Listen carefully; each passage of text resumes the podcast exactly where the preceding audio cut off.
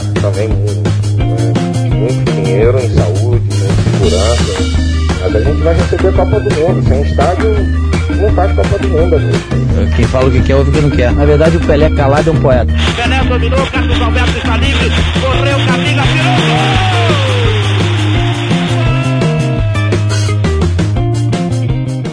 amigo corneteiro, tá começando mais um episódio do Cornetas Podcast. Eu sou Rafael Moraes, esse é o episódio de número 36 do Cornetas, chegando o final de ano, penúltimo episódio de 2020, ou ano para demorar para acabar, viu? Pense no ano demorado. Mas está acabando. Episódio 36, vamos falar sobre análise de dados no futebol também sobre esportes, né? Vamos também tratar um pouco em segundo plano também sobre análise de dados esportivos. E eu estou aqui com os meus cornetas favoritos, meus cornetas de todos os episódios. Paulo Vitor PV, Bruno Araújo e Carlos Henrique CH, que está feliz da vida porque o CRB demitiu Ramon, Ramon Menezes. O ramonismo saiu do CRB e agora vai entrar o fernandismo, né, CH? Fale por mim não, viu? Fale por você. Boa noite. que boa noite maravilhoso. Que bom dia, boa tarde, boa noite e boa madrugada maravilhoso desse CH, né? Olá, amigos corneteiros, já que eu abri aqui. PV Bruno, prazer estar com vocês de novo, né? Azar o jogo, sorte no programa, né? Vamos embora. Ok, vamos seguir, vamos falar sobre o assunto de hoje. Vou começar com o Bruno Araújo. Vamos começar pelo princípio, falar sobre o que é análise de dados. O que danado é isso que se fala tanto nos últimos anos, Bruno? É, antes de tudo, olá, meus caros amigos corneteiros. Essa sua introdução aí, Rafael, em relação a CH, meio que deixou ele descompensado. Percebeu que ele ficou nervoso? Ficou. O CRB para tirar o juiz de CH. Mas é a vida. então, com relação ao tema do nosso programa, é, Rafael, PV, CH e você que está ouvindo a gente, é, é, interessante a gente falar sobre essa questão da análise de dados, porque a análise de dados ela não começou no esporte, ela não começou necessariamente no futebol, no basquete, no beisebol. Ela começa quando o homem passa a pegar um dado, que um dado não é informação, e transformar isso em informação útil. E isso acabou sendo há mais ou menos uns 30, 40 anos, passou a ser introduzido no esporte. E dentro dessa introdução, você vai criando formas de interpretar os dados. Porque você tem o dado simples. Por exemplo, no basquete, você tem aquele cara que para de frente para a cesta e arremessa. Você vai ter um número bruto de quantos arremessos ele converteu. O que faz o cientista de dados nesse caso? Ele vai considerar em que condições aquele arremesso foi convertido, por exemplo. O cara arremessou, ele estava sem marcação. O cara arremessou com a mão direita, ou arremessou do lado esquerdo, arremessou do lado direito, arremessou sob pressão, arremessou depois, imediatamente após receber o passe. Então, a partir dessa interpretação de cenários, ele passa a criar, por exemplo, é, interpretações de tendência. A tendência é que o cara, quando receber a bola livre, ele tem um aproveitamento de 90% dos, dos lances livres ou dos arremessos. O cara que recebe a bola sob marcação, o, o jogador A, tenha um rendimento de 70% arremessando sob forte marcação, em detrimento do jogador B. E aí você começa a entender os cenários do jogo em que você pode usar melhor cada um dos seus atletas. Isso serve para o futebol, isso vai servir para o vôlei, isso vai servir para uma série de esportes. Por exemplo, a gente fala da natação. A gente vai, vai imaginar é, qual o tempo de resposta do cara a partir do ponto de largada. O cara é melhor na virada. O cara é melhor em determinado é, tipo de, de nado. Então, todas essas informações vão ser determinantes para fazer a melhor escolha esportiva e gerar o melhor desempenho no esporte. Tem inclusive um filme que eu indico para quem não teve a oportunidade de assistir, um filme chamado Moneyball. É, Brad Pitt é o protagonista do filme, e no filme ele fala como é baseado em fatos reais, o que é mais interessante ainda. Esse filme conta a história é, é, do Oakland Athletics, é, que surpreendeu depois de perder duas grandes estrelas do time. O treinador passa a adotar o estudo dos números, se juntando com um jovem estudioso lá de Harvard, e a partir de então, com análise desses números, dessas jogadas, de todos os dados, passam a ter um desempenho que surpreende. todo mundo. Então, ele não foi, obviamente, o primeiro, mas virou filme e fica, inclusive, mais fácil de você entender a dinâmica quando você assiste. Eu ia até falar sobre esse filme, porque isso está num, num, livro que eu editei, o Dados FC, a Gestão da Informação Aplicada ao Futebol, do professor Vitor Príncipe, fala sobre esse filme e também tem um livro. O Moneyball também é livro, né? O filme é baseado no livro. Mas. E é... o livro é baseado numa história real. Exatamente, a história que aconteceu. É uma técnica chamada de Sabermetrics, alguma coisa assim. Mas, PV, você que, melhor do que você, não há para falar sobre isso, você trabalha com isso análise de dados no futebol. É, você é professor, inclusive, mas me responda: já virou realidade?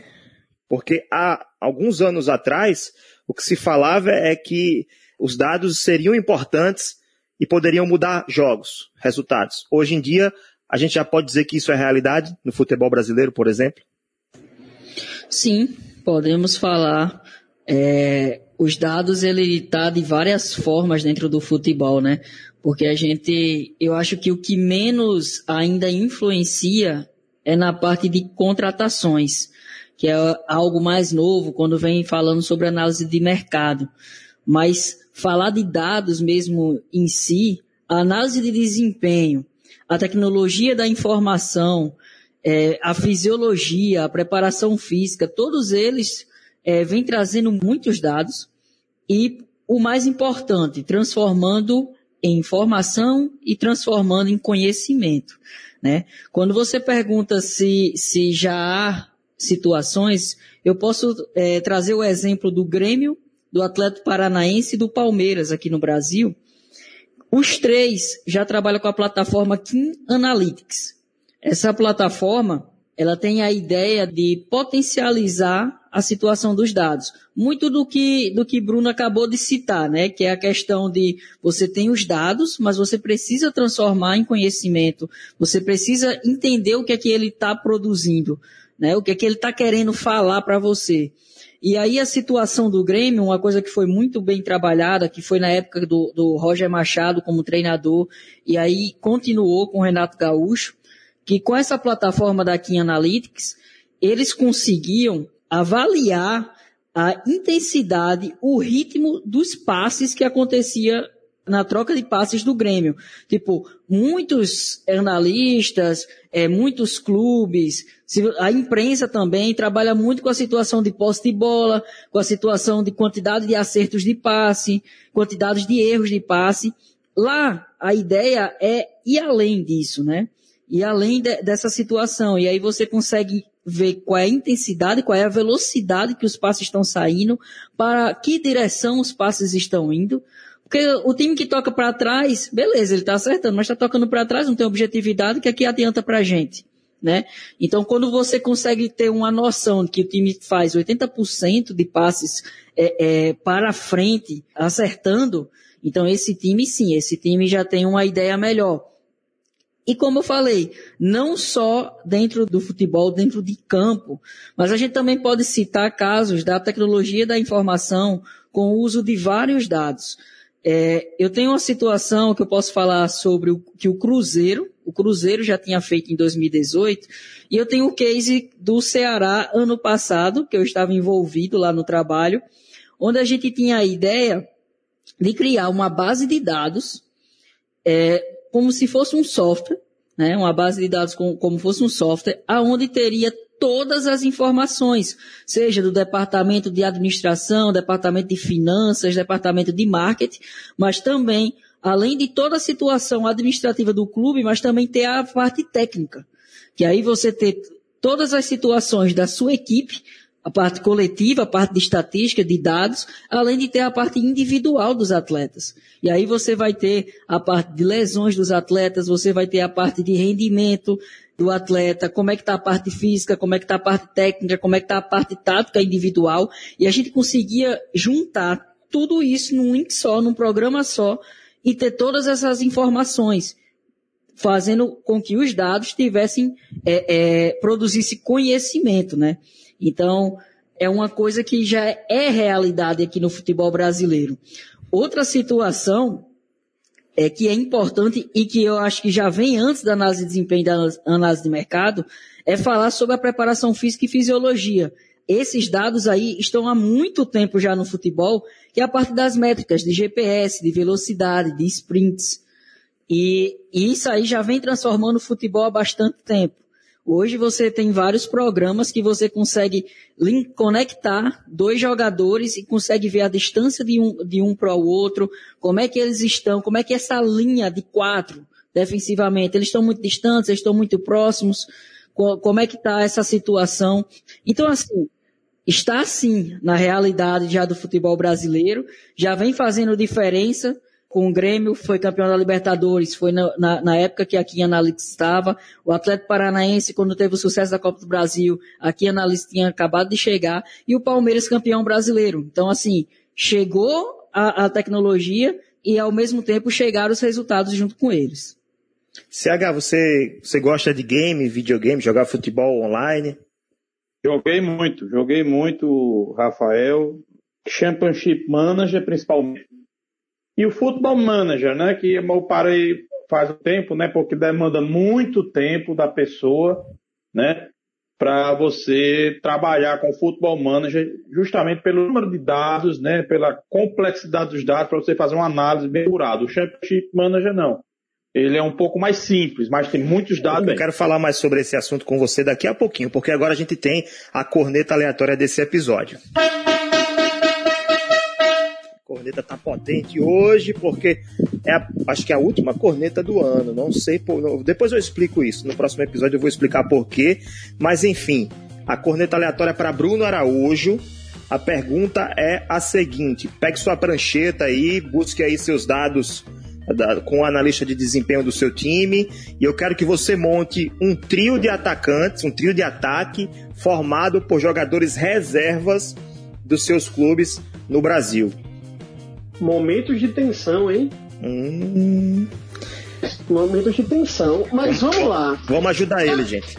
Não, não, vamos lá. É, de clubes brasileiros, se a gente for imaginar, a gente tem Pedro no banco do Flamengo, né? Que chegou inclusive a se cogitar que ele. A gente discutiu isso num episódio nosso ao vivo, que Pedro era melhor que Lewandowski. Então, indiretamente a gente está dizendo que Pedro é o melhor atacante da temporada. Exato. Não sei. Soltei melhor, aqui, hein? Melhor atacante reserva. Melhor atacante reserva, mas enfim, ele, deixando a brincadeira de lado, acho que Pedro seria uma opção excelente é, para a formação desse time aí. É... Rapaz, eu estou tentando puxar os reservas aqui. O Lucas Lima, hoje reserva lá no, no Palmeiras, é uma opção interessante, apesar de ser um jogador relativamente instável, né? A gente nunca sabe quando ele vai resolver jogar a bola, mas eu acho que é um atleta que, que pode contribuir. E, e Vitinho, uma terceira. Vitinho. Quem, homem? Vitinho do Flamengo, é reserva também. Não, mas eu já citei um do Flamengo, e se fosse citar outro, pode ter certeza que Vitinho ia estar no fim da fila. então, vamos ajudar ele aí. ser humano Vitinho. PVCH, que seria o terceiro atacante. Contribua aí. Eu pensei, pode ser Gabriel Veron do Palmeiras, que ele tá também alternando. Ele alterna a titularidade, né? Ele às vezes é titular, às vezes é reserva. É, Lucas Lima joga mais no meio, né? É, ah, Lucas Lima no meio. Ah, mas você, ah, é. você falou atacante, né?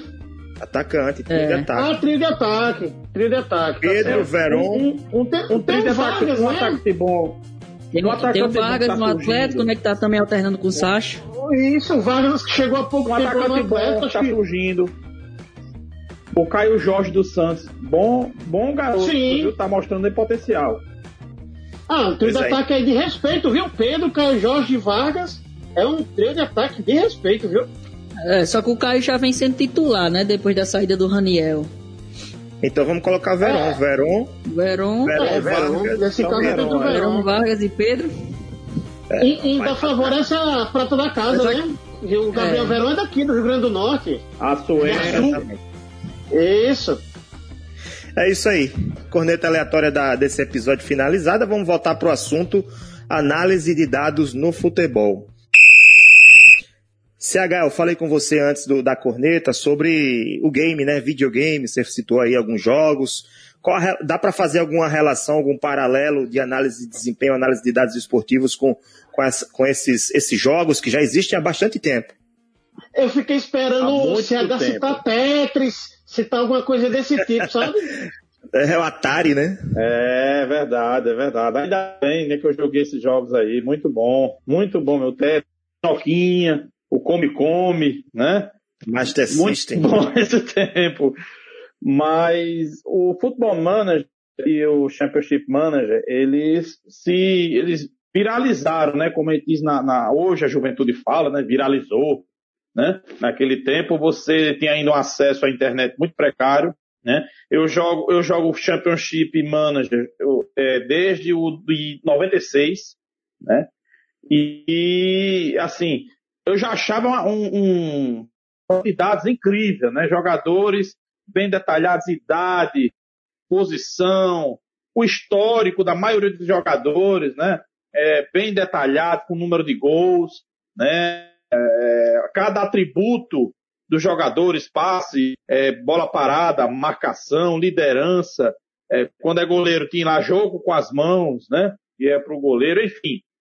Muitos dados que hoje está sendo muito importante para alguns clubes do mundo, né?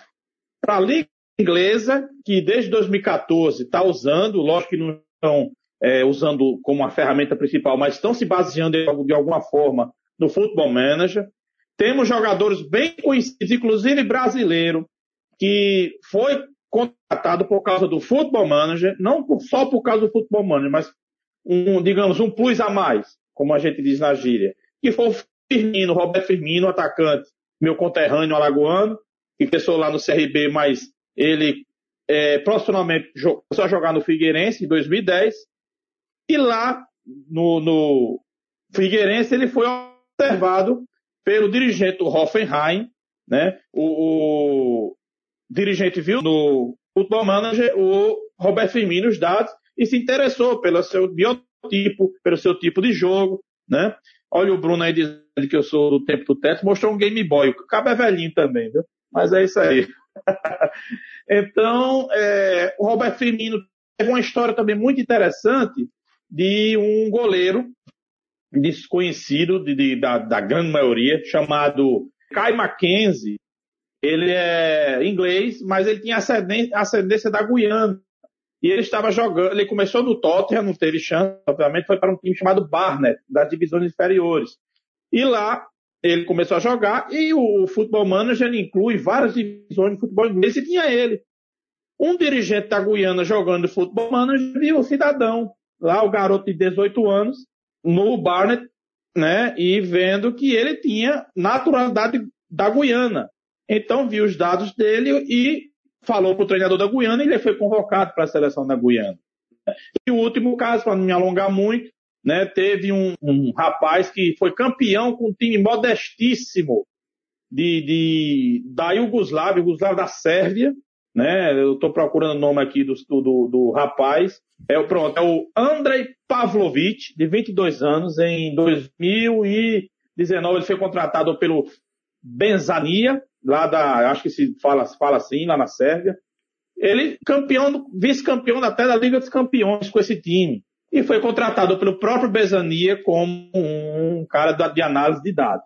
Ou seja, cada vez mais importante você ter um compilado de, de dados, né, um compilado de informações de determinado jogador, em que ele é bom, em que ele tem deficiência, obviamente, né? Porque você mede também lá no, no, no status de cada jogador as condições dele. Então, além de você ter análise de dados, como o Paulo falou, de você ter os, os aplicativos específicos, o acompanhamento ainda em loco, que eu acho muito importante, eu acho para mim ainda é primordial, mas você ter uma base de dados vindo de um jogo de, de diversão, de, de, de passatempo, digamos assim, é uma coisa muito interessante no mundo do futebol hoje e você cada vez mais vai evoluindo aí essa análise de dados com base nesses dados coletados nesses jogos eletrônicos. Bruno, eu sei que você está se coçando para falar, vou abrir o microfone para você, mas eu quero aproveitar e já lançar uma pergunta também. O que, é que a gente sabe que hoje em dia no futebol brasileiro, falando de futebol brasileiro, futebol mundial nem se fala, mas no Brasil pelo menos os clubes da Série A, a grande maioria já possui seu analista de desempenho, suas, seus departamentos especializados em análise de dados. Mas o que é que explica, por exemplo, o Flamengo contratar um treinador sem experiência em clubes de massa como o Flamengo é? O que é que explica o Internacional sair de um CUDE e contratar o Abel Braga e ter esse retrocesso todo? Por que isso ainda acontece? Eu vou primeiro responder a tua pergunta, Rafael. Acontece porque o dirigente, muitas vezes, ele não toma a decisão com base em dados. Ele toma a decisão com base na emoção. No caso da contratação, por exemplo, do Abel Braga, Abel Braga foi contratado para retornar ao Internacional depois de é, outra, outras passagens pelo clube, especialmente pelo fato da ligação que ele tem com a torcida e com o clube. Foi basicamente esse o, o, o critério para a escolha do Abel. No caso da escolha do Flamengo, o Flamengo havia contratado um, um treinador é, estrangeiro, fixou na cabeça de que um treinador estrangeiro deveria ser a, a, dar continuidade ao trabalho que é, havia sido bem sucedido com Jorge Jesus e escolheu acreditando numa previsibilidade. Mas escolheu um treinador sem bagagem, sem experiência para comandar um time, é, um super time, se a gente levar em consideração os, os demais elencos do futebol brasileiro. E aí fez uma escolha também baseada numa experiência e não em dados, e em função disso fez uma escolha que, que se mostrou equivocada. Né? Mas uma coisa que eu acho que é importante a gente destacar tem dois pontos. Um deles em relação a essa questão da análise de dados, Rafael, Paulo Vitor, CH e você que está ouvindo a gente. Primeiro, o futebol, diferente de outros esportes, como o beisebol, que tem ciclos muito repetitivos, o cara lança, o outro rebate, tem a corrida. O, o, no futebol a situação é mais aleatória. Você tem vários lugares diferentes do campo em que você pode definir a jogada. Você tem é, várias formas diferentes que o jogador pode decidir a jogada.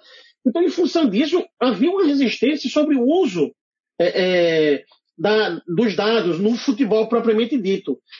E a tecnologia facilitou isso, porque a tecnologia passou a identificar melhor cada tipo de lance desse. Hoje, para vocês terem uma ideia, existem ferramentas que detectam é, determinados movimentos e a partir deles, dessas ferramentas, são extraídos os dados que são passados para o setor que vai fazer essa análise.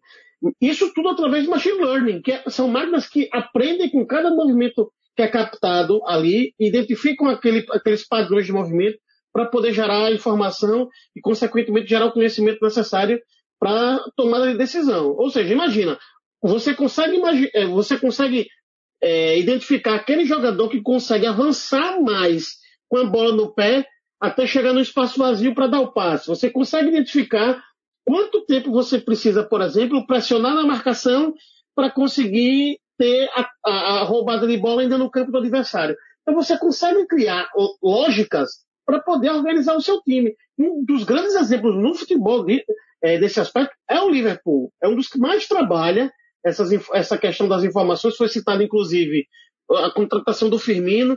Então, eu acho que isso deve servir de exemplo. Infelizmente, é uma tecnologia que não está acessível a todo mundo e não, não precisa necessariamente ser feita única exclusivamente com tecnologia. O grande problema é, sem ela fica muito mais difícil, porque a quantidade de dados para ser explorada é gigantesca.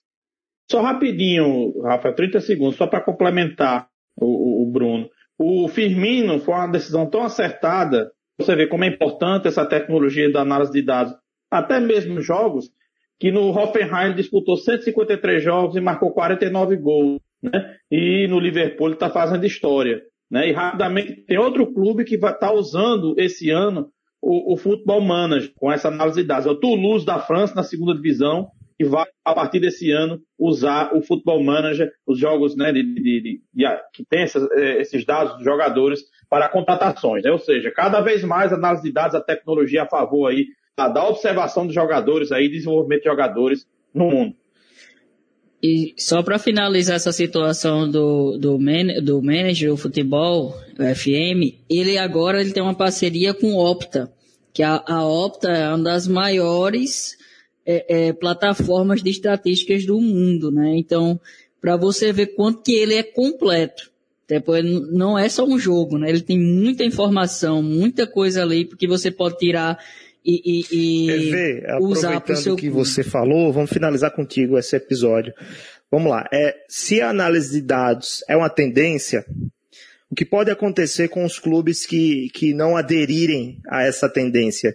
Porque a gente sabe que existem clubes menores, clubes pequenos, clubes de menos capacidade financeira, que ainda têm dificuldade de ter é, é, é até comida para os jogadores. Você imagine contratar profissionais especializados e alguns até têm condições, mas não seguem um modelo arcaico e amador que acabam não, não formando suas equipes.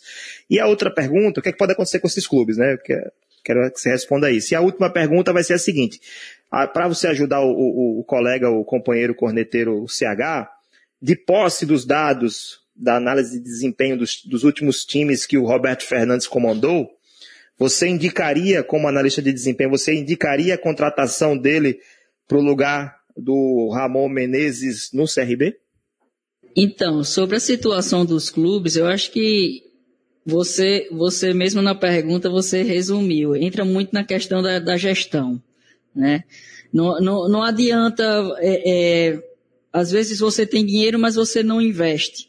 E às vezes você não tem dinheiro e não tem como investir, então vai continuar nessa situação ou até desaparecer porque o futebol ele vai se profissionalizar cada vez mais. Os times que não abriram os olhos para a profissionalização e aqueles que não abriram os olhos para ver uma saída ou uma solução para conseguir ter dinheiro, para conseguir ter esses investimentos, ele não vai conseguir evoluir, né? Porque é a tendência, é o que vai vir como evolução para o futebol, é essa situação da análise de dados, é a big, big data, né? Como fala, big data, ou, ou em português, a mistura com inglês, mas é, é, se você não abrir os olhos para isso, vai continuar a nível baixo, vai continuar dependendo do acaso. Quando você consegue ter a sorte daquele, daquela temporada de montar um time bom, de encontrar um treinador bom e chegar, subir. Mas você vai ficar pelo você, acaso. No Brasil, principalmente, né? Você consegue ser campeão estadual no primeiro semestre, aí quando começa o brasileiro da Série D, o time vai de mal a pior, você é eliminado na segunda fase por um time que aparentemente era até pior que o seu, né? Com certeza. Mas não dá para comparar não, hein? Estadual com Série D não dá para comparar não. Não faça essa maldade não. É quase igual. Porque a Série D, teoricamente, reúne os melhores times dos estaduais. Teoricamente. Mas divide em grupos mas, ainda. Mas então, é, é, dividido em grupos. Tudo mas, bem, mas são os melhores de cada estado, teoricamente. Com certeza, são os melhores de cada estado. Mas a gente ainda está falando de um nível tão baixo que, que é difícil eles, esses clubes evoluírem da forma que, que estão. Te, Aí vai continuar a depender do aleatório. Teoricamente, né, Bruno? Porque os clubes que estão jogando uma Série D de 2020, eles se classificaram em 2019. Então não são os mesmos times que, que se terminaram os estaduais bem. Entendeu? O, o próprio exemplo lá do, o, o, time lá, o Jaciobá de Alagoas, que foi bem no estadual do ano passado, classificou para a Série D de 2020 e aí chegou em 2020 todo esfacelado, tomou de 8, 10, 7 a 0. Não tem parâmetro para dizer isso. Mas vamos lá, PV. Mas quase todos os clubes passam por isso. PV, mas vamos, vamos deixar para outro episódio. Vamos deixar para outro episódio. Vamos, voltamos àquela velha história de deixar a polêmica para o final, né, PV? A indicação lá, Roberto Fernandes jogaria no, no, no você indicaria ele para o CRB ou não? Quanto à situação do CRB, o que eu posso falar é, é, o seguinte: acredito eu que a escolha do treinador foi muito mais pela mística da questão do, do, da motivação, da parte motivacional, da parte do, do coach esportivo, aonde o treinador ele é muito bom nessa situação. É o diferencial dele. Se a gente for passar para a parte estatísticas e tática e olhar os trabalhos recentes dele, o trabalho está muito abaixo de um clube de Série B, né? Então, assim, para chegar para um clube de Série B com os níveis de trabalho que ele vem recentemente fazendo, eu não indicaria. E principalmente, se a gente for olhar para essa mística de recuperar, recuperar um clube e conseguir é, é, não ser rebaixado, ano, ano passado falhou com o ABC, né? Não conseguiu reverter a situação. Então, fica ainda essa incógnita, né? Porque é um treinador motivacional, é um treinador que consegue incentivar os atletas para recuperar, mas na última tentativa não conseguiu. Então, vai ficar aí na, na incógnita. Eu, como analista de desempenho, não indicaria. Segundo bloco finalizado, vamos partir para o nosso bloco final e finalizar esse episódio de número 36. Vamos lá, finalzinho do nosso episódio. A gente tem ainda um, alguns poucos minutos para nos despedirmos. Se o CH quiser fazer alguma réplica aí sobre o, o, seu, o seu time, o CRB fique à vontade. Se não, acho que o PV quer indicar algum livro, né? Isso. Por favor. Tô querendo, eu trouxe o livro hoje, é, Os Números do Jogo, certo? Os Números do Jogo, do Chris Anderson e do David Selle que é, é a legenda, né? O subtítulo do livro, ele já deixa aquele mistério, aquele ar de curiosidade para você querer entender o porquê mais. Que diz assim: porque tudo que você sabe sobre futebol está errado. Ele vem trazendo vários dados estatísticos, ele traz vários resultados, tanto sobre análise de mercado, sobre parte tática do jogo, sobre a parte física, muito interessante e é hoje a minha recomendação aí para para quem gosta dessa parte de dados, quem gosta dessa parte de mercado e entender o porquê que tudo que a gente sabe de futebol está errado. PV, vou lhe convidar para participar do próximo episódio do Clube da Literatura Esportiva que eu apresento. Você vai apresentar esse livro aí, os números do jogo para a gente, tá? Pode já deixar. esteja convidado desde já. CH, fique tranquilo, o CRB não vai cair. Assim, o CSA vai subir, mas o CRB não vai cair, tá? Não, mas eu, eu, eu, me preocupo é com o meu time. O outro, lógico que ele torce contra, mas primeiro lugar é meu time. E rapidamente, seu questionamento, eu acho que a, a, eu concordo com o PV.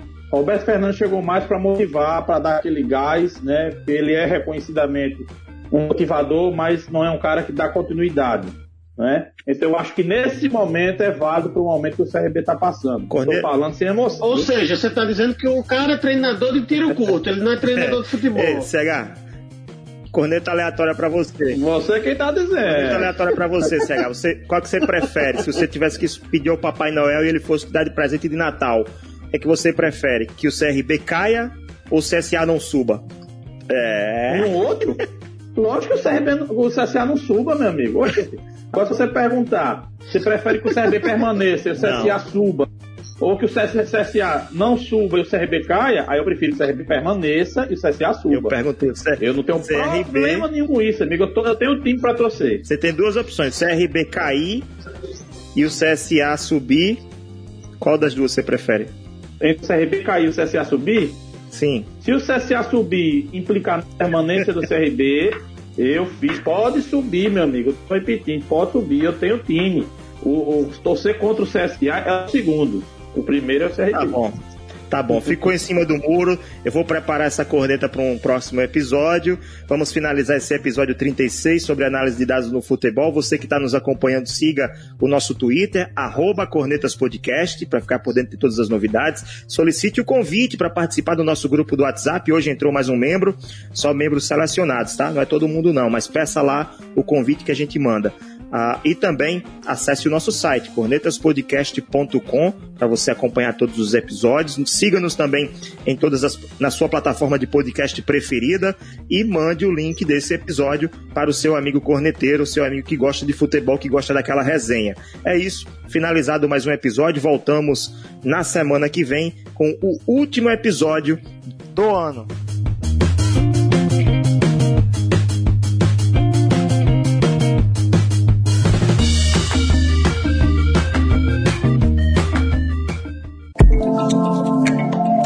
Este podcast é produzido por Play Áudio Rádio Indoor. Play Áudio Rádio Indoor.